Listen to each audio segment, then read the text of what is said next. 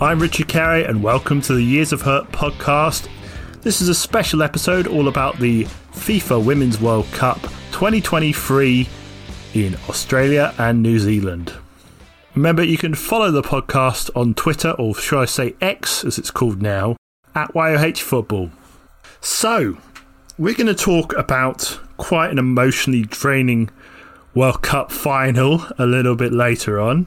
But first, I wanted to. T- this is going to be kind of a one shot, so I'm pretty much going to take what's on the top of my head and talk about it from the Women's World Cup. This was quite a unique tournament. It reminded me to an extent of Korea Japan, the 2002 Men's World Cup, because all the matches were kind of at very early in the morning. So most matches on. I think they had one at about two in the morning. They had one of the. I think one of the quarterfinals was played about two in the morning, British summertime, should I say? Obviously not in Australia or New Zealand time.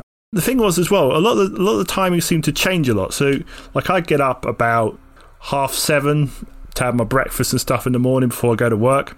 And sometimes a, ma- a, match was on the second half and almost finished. Sometimes it was almost half time, and sometimes it wasn't a match at all. So it got a bit confusing all the time. I think it's because Australia is on three different time zones and New Zealand's on two time zones. So we had quite a few staggered kickoffs, and that made it diff- more difficult to follow than I would have liked.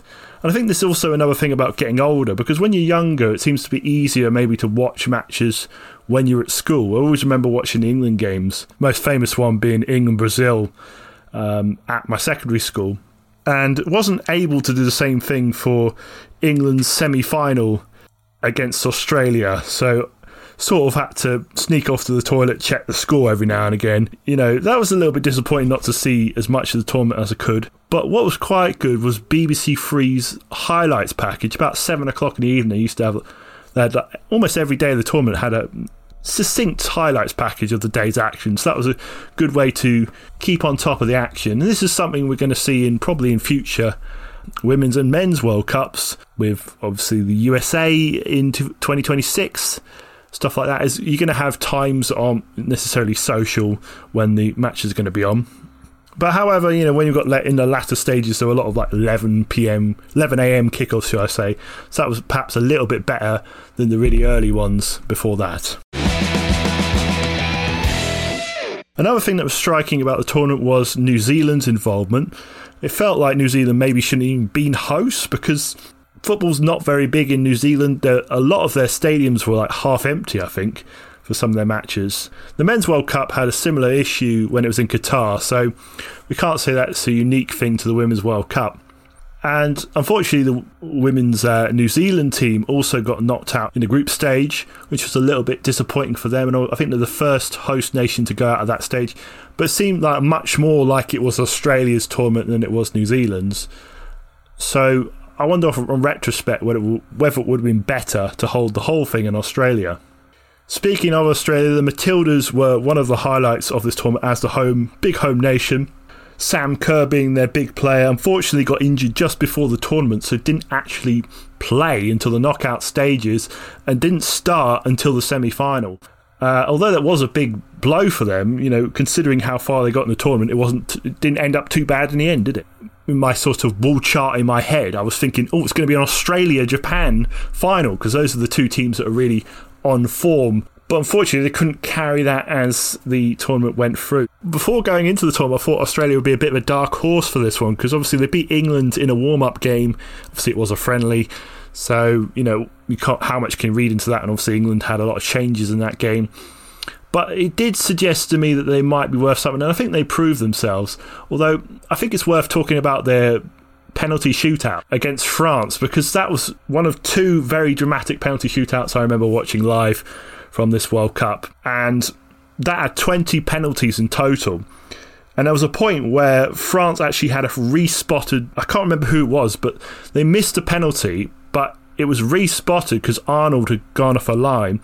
And they took it again and it was saved again. So it's just like, if that moment had been different and had the player maybe made a different selection of shot for the second penalty, then, you know, it could have been very different for France. And what was quite funny is Arnold actually took the goalkeeper, Arnold for Australia, took the fifth penalty in that shootout and hit the post.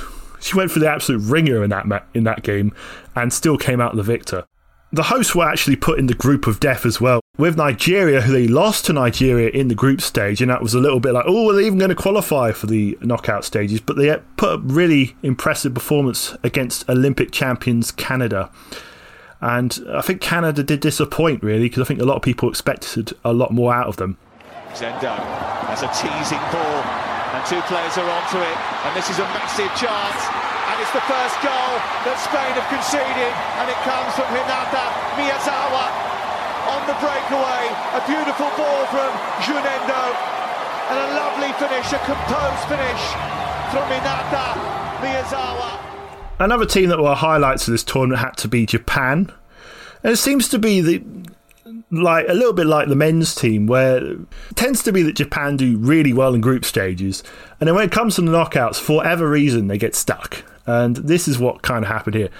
Uh, you know, they actually beat eventual winners of the World Cup 4 0 in the group stage, which seems nuts. I think they had 27% of that possession in that game, yet scored four goals.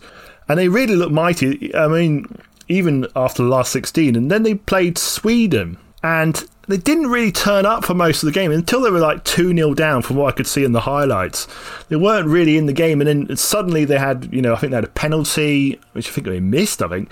And as sort of a rush at the end to try and get back in the game. It was just too little too late for them. And I was quite disappointed that Japan didn't get further in the tournament because it really felt like they could have gone on and won this. The big favourites going in were the United States, the USA, but I think we found that this tournament they're they're at a bit of a crossroads. You know, you've got the old generation, your Megan Rapinoes, who are on their way out, and you've got this new generation coming in, but they're not quite there yet. And that was really telling at this tournament. They they really struggled. And then we had that dramatic game against Sweden, the very much the the side you didn't want to face in the tournament, unless you're Spain beat them on penalties after a fantastic uh, performance by their goalkeeper, Musovic, who was one of the, I mean, there's some great goalkeeping at, at the World Cup, and I think she was only really surpassed by England's great number one, Mary Earps. But Sweden definitely seemed better than they were um, back when they played Euro 2022. Although they did get to the semi finals of that, they had, you know, they were quite convincingly beaten by England in that semi final. And they do seem to be the perennial third place team at the World Cup. They came third again after beating Australia in the third place playoff. Uh, you at one point, you could have backed them maybe to get to the final and maybe, you know, do something there. But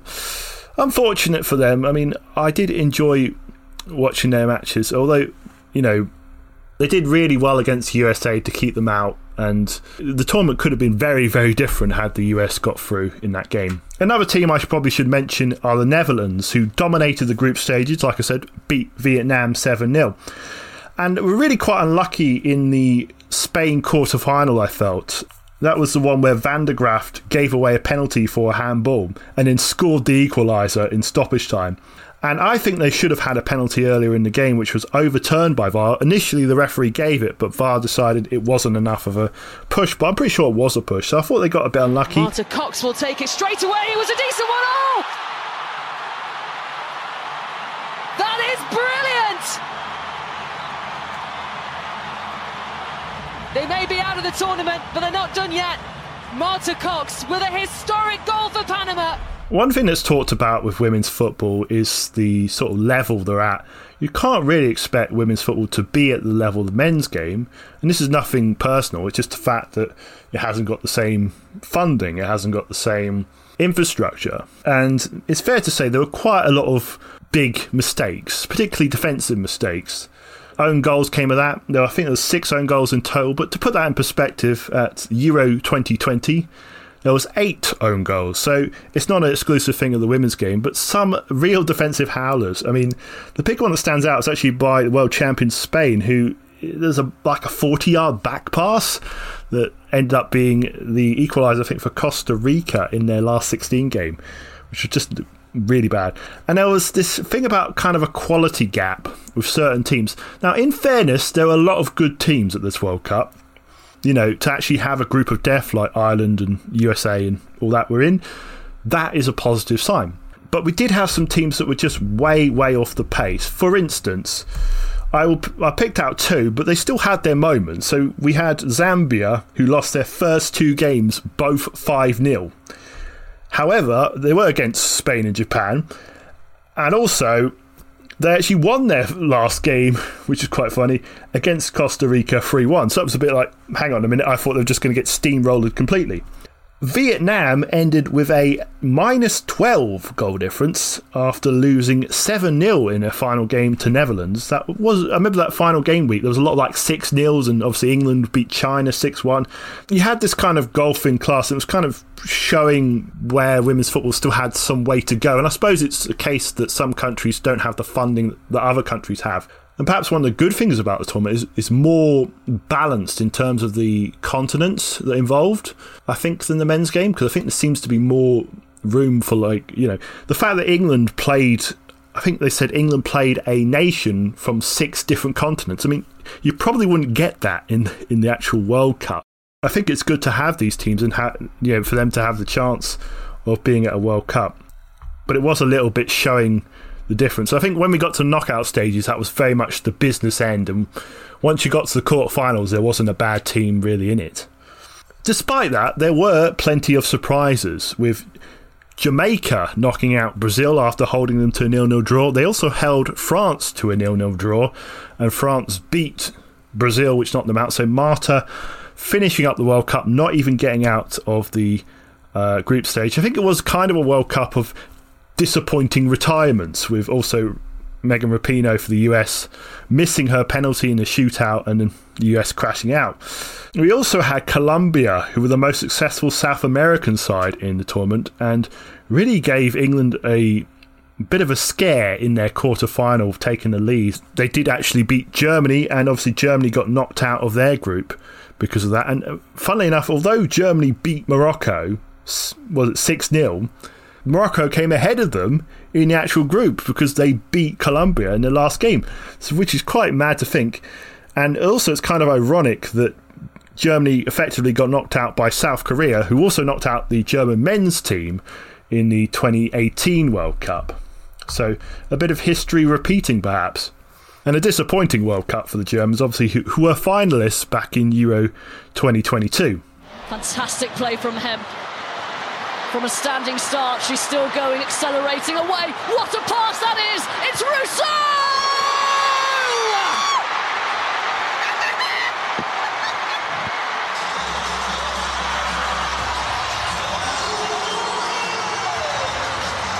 Absolutely sublime! Let's talk about England's tournament because there was quite a bit of expectation going into this tournament, but also a little bit petered because England's injury list was significant. Beth Mead was out. Fran Kirby was out. Leah Williamson, the captain, was also out. You know, you had the retirements of Ellen White, who had been a starter in, in Euro 2022. I think like half the team that started the, that really started all those games were not actually available one year on, is quite something. And it was fair to say in those early stages, England were really struggling the match against Haiti, they only just got over the line with a respotted penalty. And that was a little bit of a wobble, but it was a win, and that's what matters. You know, when you're playing these group stage games, it's a bit like trying to win the Premier League. It's about getting that win rather than how you get the win. Then they faced Denmark, and Lauren James's cracking goal was the difference in that one. Again, 1 0, but again, another win. And we did start seeing the quality of James coming through. Really, it was the third game where England turned on the style. They changed the formation, so they had three at the back with Bright, Carter, and Greenwood. We had five in the middle, Daly and Bronze on the wings, Stanway, James played in that one. I think Katie Zelem played that one because Keira Walsh actually got an injury early in the tournament, but luckily it wasn't too bad and she came back later. And that really led them to that 6 1 victory against China. Their only real dominant win of the tournament, which we did see them dominate really in Euro 2022. In a way, they only saw sparks of here. That match was particularly impressive. I remember watching that on my lunch break at work, second half, and that was quite that was quite a fun watch. Really, it was nice to see England getting those goals. Then we had the very tricky game in the um, second round, in round of 16 against Nigeria, who were one of the teams of this tournament and got very near to beating England, if we're being quite honest about it. The big moment in the game, the, what felt like the killer blow in some ways, was when uh, James stamped on a Nigerian player and got sent off. And you kind of felt at this point it's a lot like when Beckham got sent off, when Rooney got sent off at the World Cup, and this was going to be it. This was, you know, Nigeria were going to win. But England held on to penalties and won the penalty shootout. I mean, England women actually have a pretty good penalty record. They also won the finalissima against Brazil on penalties as well. So that was that shows you, you know, they're pretty good at penalties. And Chloe Kelly's absolute rocket of a penalty has to be applauded. So yeah, a difficult match, and then James obviously gets suspended for two games because of the stamp, more than just a normal one. So that means she wouldn't have played unless England got to the final. Quarterfinals, and we start to see a bit of improvement, but also some worries with Colombia taking the lead in that game with a, a goal that probably reminded people of Ronaldinho's goal against David Seaman back at the 2002 World Cup. But what was really positive about this is that England got the equaliser on the break, and they got a bit lucky because it was some very sloppy defence by Colombia, a bit of a miscommunication between defender and the goalkeeper, and Lauren Hemp was there to pick up the pieces and score. And Hemp, Hempo was one of the players of the tournament. She really shined and never gave up on the ball and kind of exploited the defensive weaknesses of particular sides. And then it was Russo's strike just gone the hour that gave England that all important lead and they held on to win 2 1 against Colombia. So at this point, you know, we've got some positives coming through, like with the strike partnership of Hemp and Russo really coming together.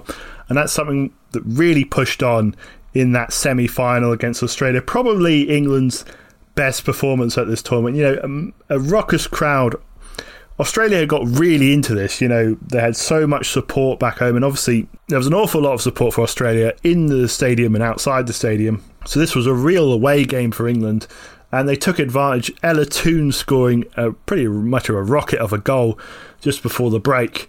I have to say though, Sam Kerr's equaliser, although people might not like to see it. I mean, absolutely brilliant goal. In my opinion, the goal of the tournament. Just a great run and a fantastic shot from long range that was just not stoppable. What was really impressive was how England responded to this almost straight away, getting that goal back. Uh, Lauren Hemp again terrorising the defence, scoring that goal, and then Lesie Russo just caps it off at the end, and you're just thinking that's the icing on the top of the cherry of the cake. I don't know what the phrase is, but you know, fantastic stuff a 3 1 win, lots of confidence. It really felt like England were building their way through the tournament, getting better as they go along, just the way you should play it. And then we got the final. Abelleira, that's a smart pass. Caldentey, Carmona, brilliant run, numbers 40 of Spain! Oh, that's a fabulous goal! It's a Spanish special from the captain.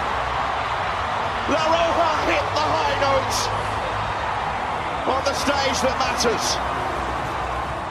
And now we have to talk a bit about Spain, who had a kind of interesting backstory. A lot of infighting within their camp.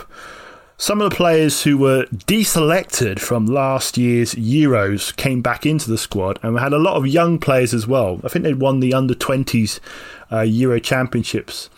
And the Spain team is really built on the kind of play, I guess it's a little bit stereotypically Spanish, you know, tiki taka, keep the ball and don't let your opponents have the ball at all. And their possession stats were out of this world in pretty much every game they played. Despite this inner turmoil, Spain just went about their business, and they only had that obviously one blotch of the 4 0 loss to Japan.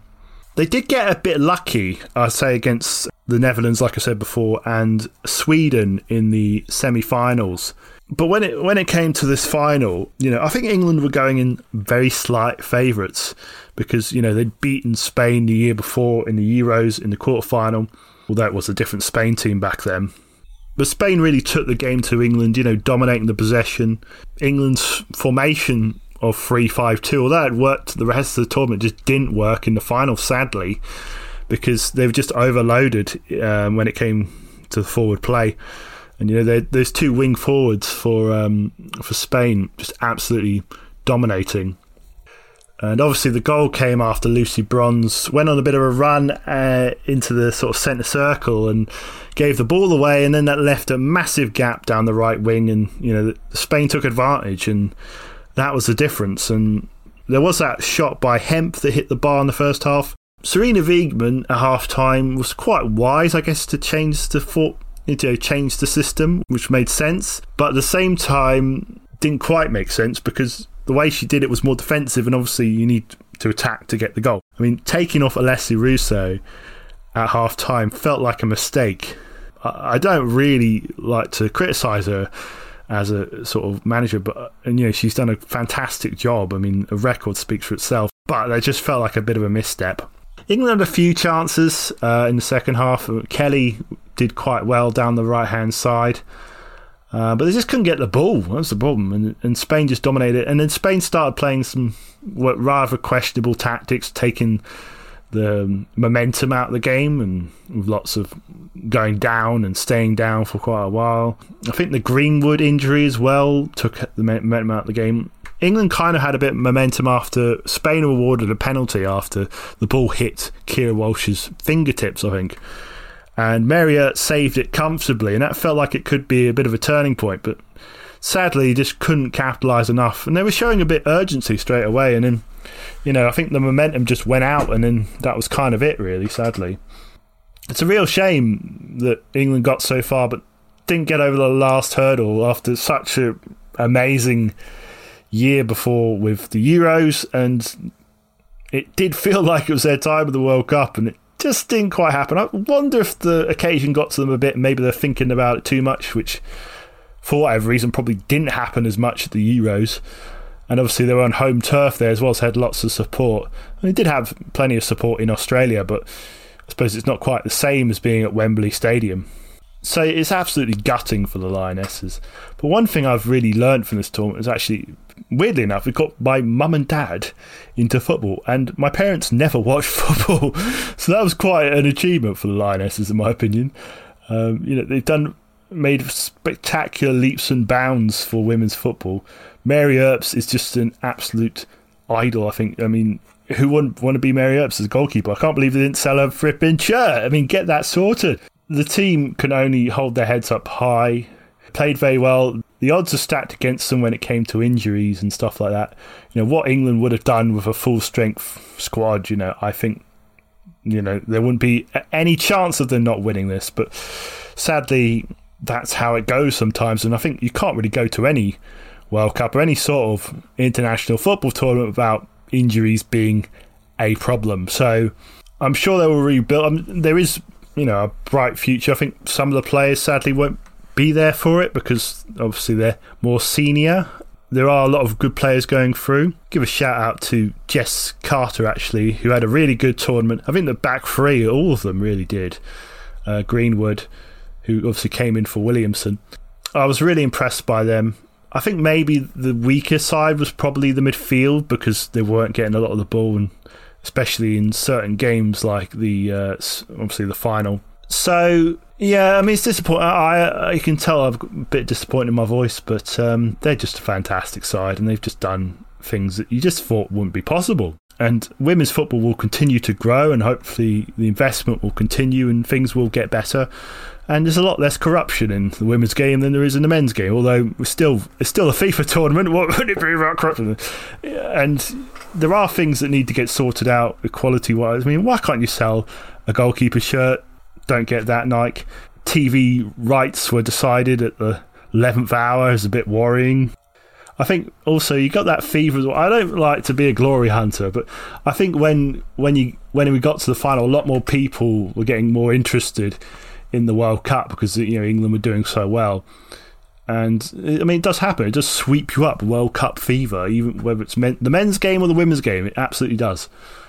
There are things to look forward to for the England team. I mean, they'll technically be Team GB when it comes around to Paris in about 12 months' time at the Olympics. It'd be interesting to see if like Sarina Wiegman would take that on. Hopefully, she doesn't move on as a, as a as a coach because There are obviously offers out there. The US wanted to get her and stuff like that. So hopefully she stays on and England get another bite at winning a major tournament. You know, they've got the Euros in two years' time, they've got another World Cup in four years' time, and there's plenty of upside. However, having said that, we can see now that lots of different nations, and the US have been a victim of this, lots of different nations are getting better. And the quality is only going to get better. And when we get to the next World Cup, we might not see these big score lines because there'll be such a more even playing field. Let us know what you thought of the Lionesses situation and the World Cup in general. I thought it was quite a fun World Cup, and um, well, I could see of it. That's, my my only qualm of it is that I couldn't watch a lot of it because I was working. Basically, uh, it was quite fun to watch the highlights though. Let us know what you thought of it at YOH Football on Twitter slash X or whatever the hell you want to call it these days. So, from me, Richard Carey, hopefully we'll have some more England success. I mean, it is kind of, it really does feel like a year of hurt this year. From the YH studios, it's goodbye.